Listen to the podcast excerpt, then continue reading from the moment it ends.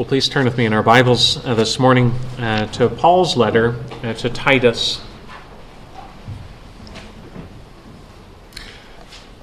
Titus chapter 2, and if you're looking in the church Bibles, um, there may be some in the chairs underneath in the row ahead, and we're looking in Titus chapter 2 uh, on page 998. And this morning we want to look at verses 11 through 14. Uh, but we'll begin our reading back at verse 1.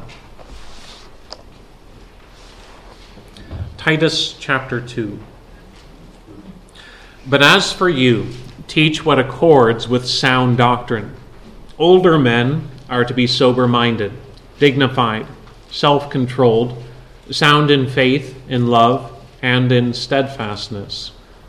Older women likewise are to be reverent in behavior not slanderers or slaves to much wine. They are to teach what is good, and so train the young women to love their husbands and children, to be self controlled, pure, working at home, kind, and submissive to their own husbands, that the word of God may not be reviled. Likewise, urge the younger men to be self controlled. Show yourself in all respects to be a model of good works and in your teaching show integrity, dignity, and sound speech that cannot be condemned, so that an opponent may be put to shame, having nothing evil to say about us. Bondservants are to be submissive to their own masters in everything. They are to be well pleasing, not argumentative, not pilfering, but showing all good faith, so that in everything they may adorn the doctrine of God our Savior. For the grace of God has appeared, bringing salvation for all people, training us to renounce ungodliness and worldly passions, and to live self controlled, upright, and godly lives in the present age, waiting for our blessed hope, the appearing of the glory of our great God and Savior, Jesus Christ, who gave himself for us to redeem us from all lawlessness and to purify for himself a people for his own possession, who are zealous for good works. Declare these things, exhort and rebuke with all authority. Let no one disregard you. Well, it is a time of the year when many people in our culture uh, will find themselves being pulled back to the past. Someone was re- recently mentioning this that in our Western culture there's a certain nostalgia uh, surrounding Christmas. Uh, that many people find themselves veering towards uh, old traditions uh, and familiar patterns at this time of the year. Maybe you have certain practices where you like to watch uh, old favorite films, and maybe some of them are even in black and white. But we can find people turning back to the past at this time of the year. Uh, for others, it'll be a time that is, uh, the memories of the past can be especially vivid. Uh, we are reminded of what once was uh, that is no longer at the present. Uh, but the past continues uh, to be especially important at this time of the year. And for many Christians who at this time celebrate the birth of Jesus, again, our minds are turned back to the past to see how what happened in the past continues to have an impact on the way that we live in the present. This morning, as we're turning to the uh, letter of Paul to Titus, we want to look not only to the past, but we want to see how the past is meant to shape the way that we live in the present and the way that we look at and approach the future. And that is true here in uh, Paul's admonition here uh, to, to Titus. We're looking at verses 11 uh, through 14 this morning. And we want to see that because the grace of God has appeared, we are to live in light of that hope. Something has happened in the past, but it actually brings with it hope for the future. And that is to shape the whole dynamic of the Christian life. These verses have been described as one of the most concise summaries of how one goes about living the Christian life in all of the New Testament. But Titus chapter 2, verses 11 through 14, give us something of the dynamic that is going on in the Christian's life.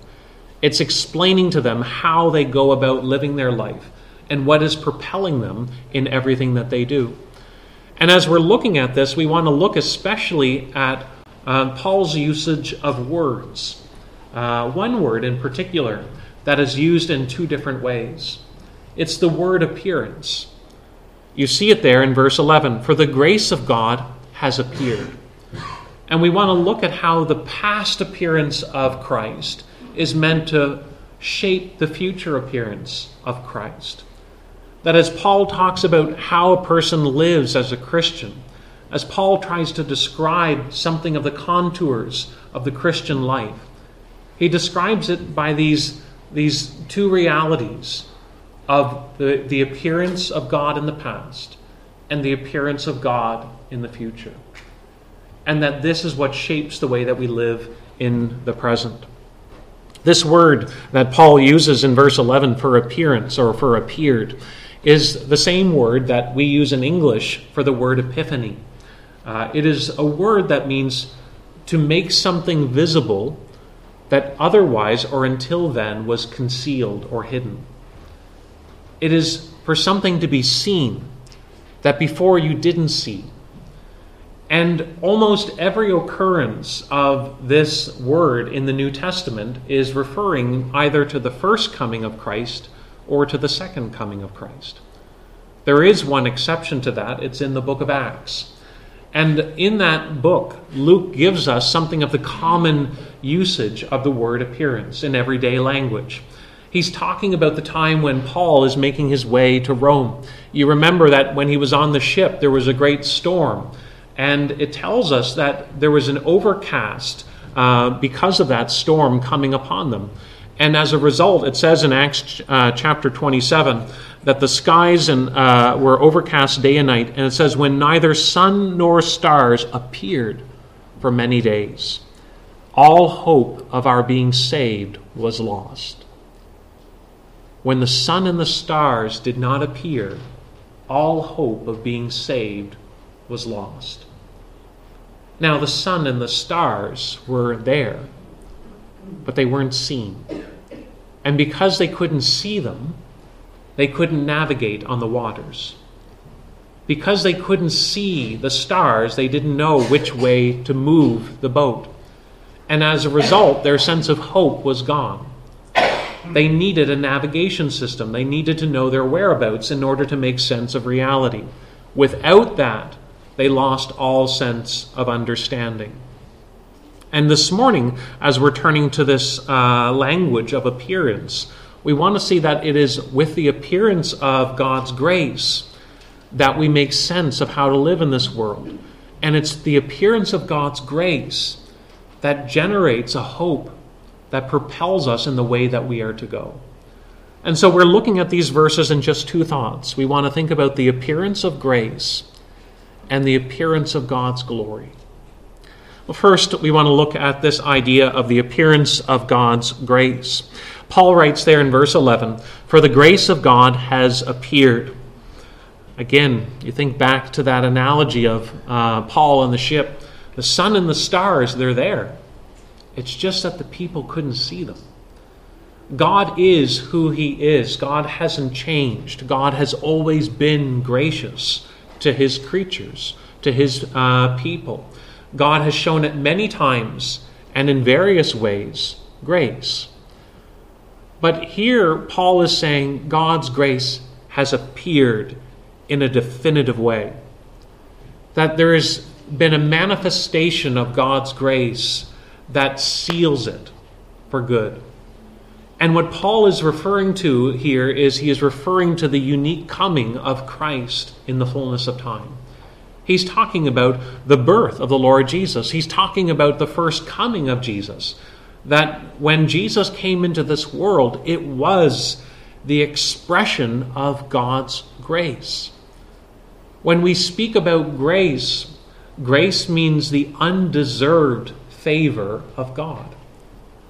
But more than that, it's not only undeserved, it's when we are treated favorably by God when we deserve the opposite. And so here, when it says the grace of God has appeared, it's showing God's favor, his kindness being shown to those who deserve the very opposite from him. And so this is not only telling us something about God, this is telling us something about ourselves. That we are people who need grace, we need God's favor, but we don't deserve God's favor. You go on and you read how Paul describes us. He says that God's grace has appeared, bringing salvation, training us to renounce. That is, training us to give up worldliness, training us to give up ungodliness, training us to give up worldly passions. What is Paul saying then? He's saying that by nature, our orientation is one of ungodliness. That we are not setting our affections on God. We live without reference to God. God is not at the center of our life.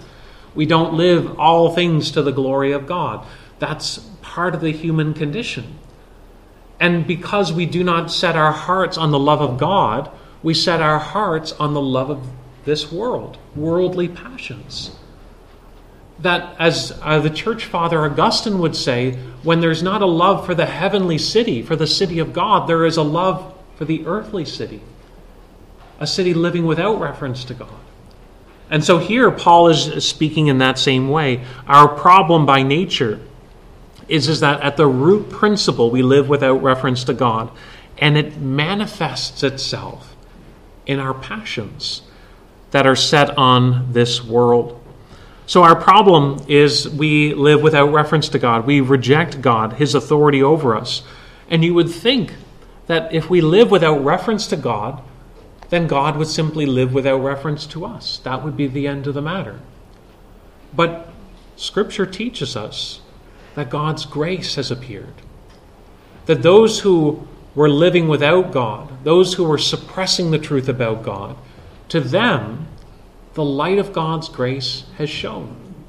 As Isaiah would say, to those who were dwelling in deep darkness, a great darkness, to them a great light has appeared. So God has come, God's grace has come. It has appeared bringing salvation to all people. Very quickly, look down at verse 14. He expands on what he means by saying that when he says God's grace has appeared bringing salvation. That salvation from sin is described in two ways. He describes it as a redemption, uh, that he gave himself for us to redeem us from all lawlessness and to purify us uh, uh, for himself.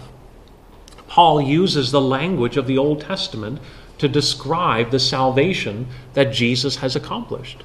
One is to redeem, that is, to set free, to set at liberty those who were enslaved and imprisoned by the power of sin. That in the Old Covenant, the people were taught that an animal had to be sacrificed and the blood had to be shed in their place as a penalty for their sin. That there was a costliness to their sin and that God's judgment would come against sin. But in spite of being under the power of sin, there was this hope that they could be set free by a substitute, that one would take away their sin so they would no longer be under the power of sin themselves. Christ came into this world, it tells us, and he gave himself for us. Instead of a lamb Instead of an animal, instead of the blood of an animal, Jesus gave his own life to set at liberty those who were imprisoned by a life of sin. And this is why Jesus is the greatest gift of all. He gives himself so that we could be set free, so that we could live as we were designed to live so that we could have fellowship with God, so that we could be delivered uh, from the, the bondage of sin itself. So Jesus came into this world uh, to set sinners free from the curse of the law, which is ultimately what the death on the cross was all about. But Jesus also saves us by purifying for himself a people who are zealous for good works. Not only does he rescue them from the power of sin, he cleanses them from the contaminants of sin. That's what we were reading about in Ezekiel. That those who have sinned are not just in the category of guilt, but that they are contaminated by it. Everything they touch now is tainted by sin. That their story is tainted by their sin. Their, their whole life is affected by it. And here, Paul is celebrating the truth that God's grace delivers us from the guilt of our sin, but it also delivers us from the contaminants of it. That we're no longer considered defiled, we're no longer looked at as unclean. And so, here, what Christ does is he comes to cleanse his people.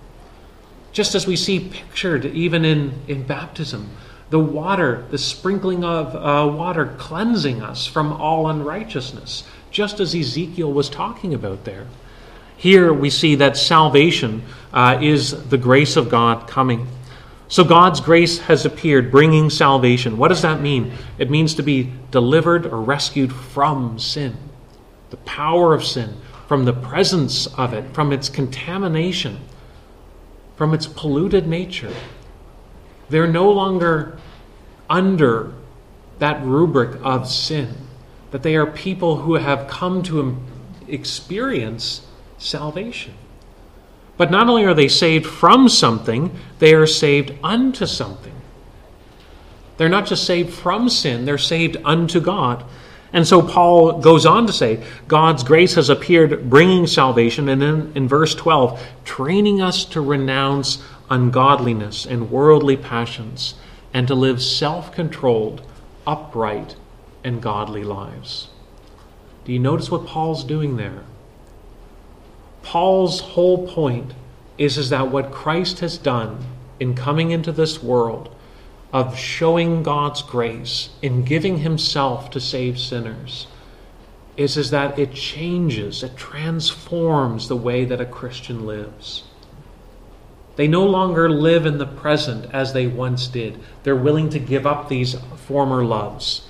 They're willing to give up what they were formerly committed to because they have been conquered by a greater love. They love something greater, the Lord Jesus, than their worldly passions. They're willing to renounce these things and to live a different life, and that different life affects every area of their life. That's why he says self controlled, upright, and godly.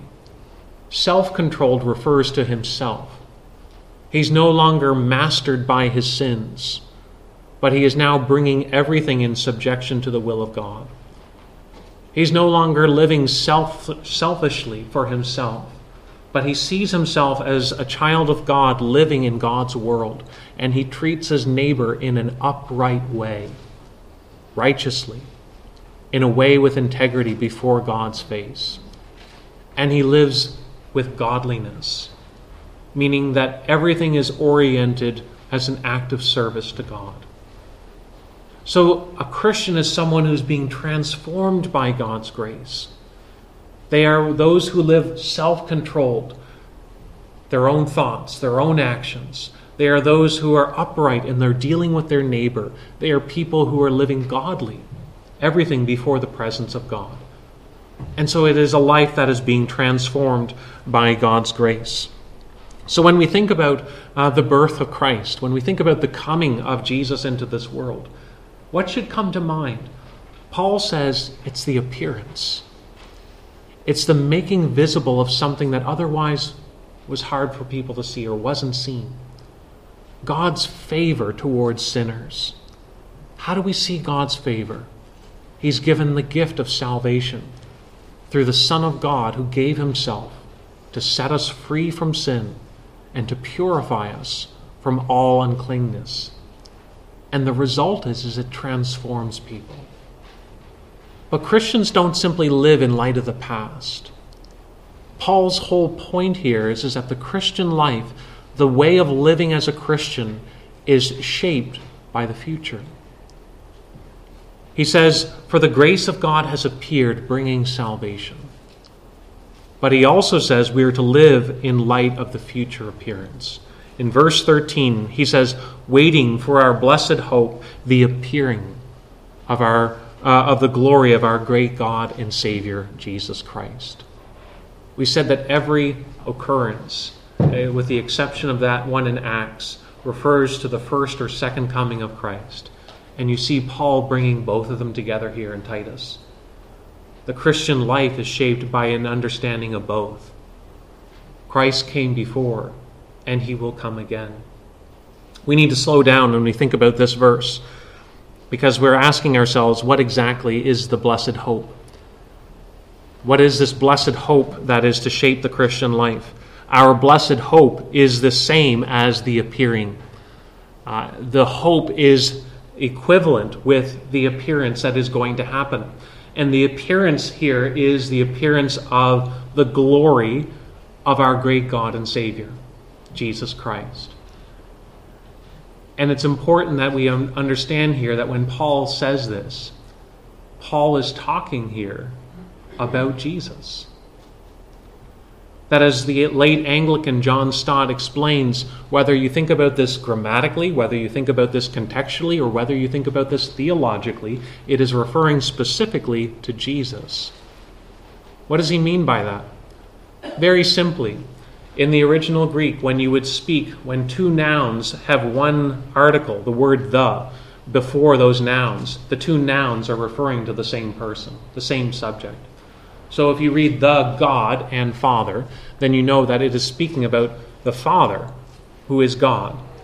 And here, in the same way, we see one article, the word the, and speaking about uh, uh, God and Savior, Jesus. It is, it is one article that binds these together.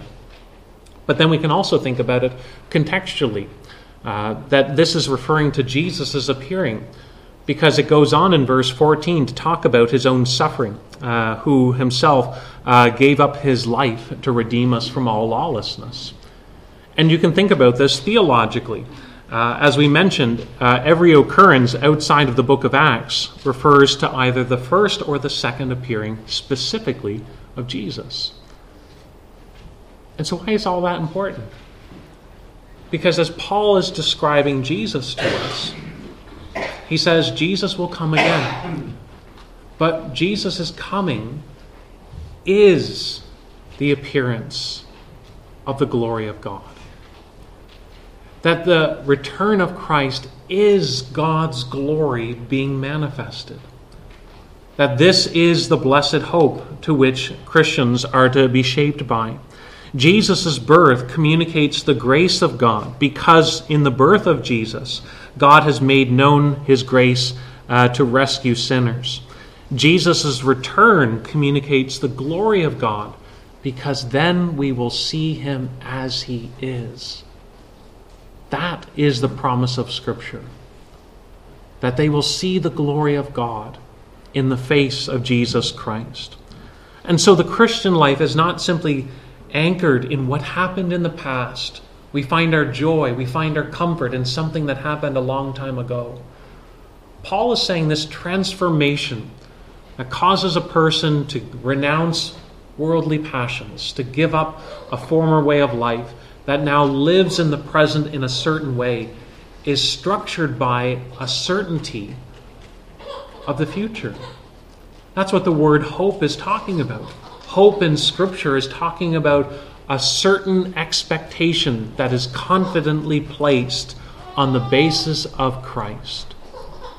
That in Christ these promises will be revealed and will be fulfilled. And so it is this blessed hope about the future that is to shape the way that Christians live in the here and now.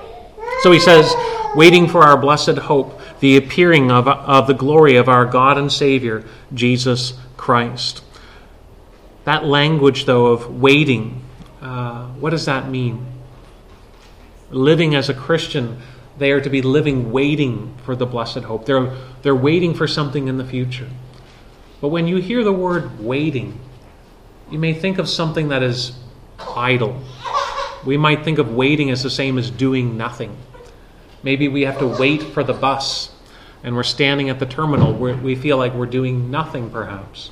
Or maybe you're sitting in the doctor's office and someone says, What are you doing? I'm doing nothing. I'm just waiting.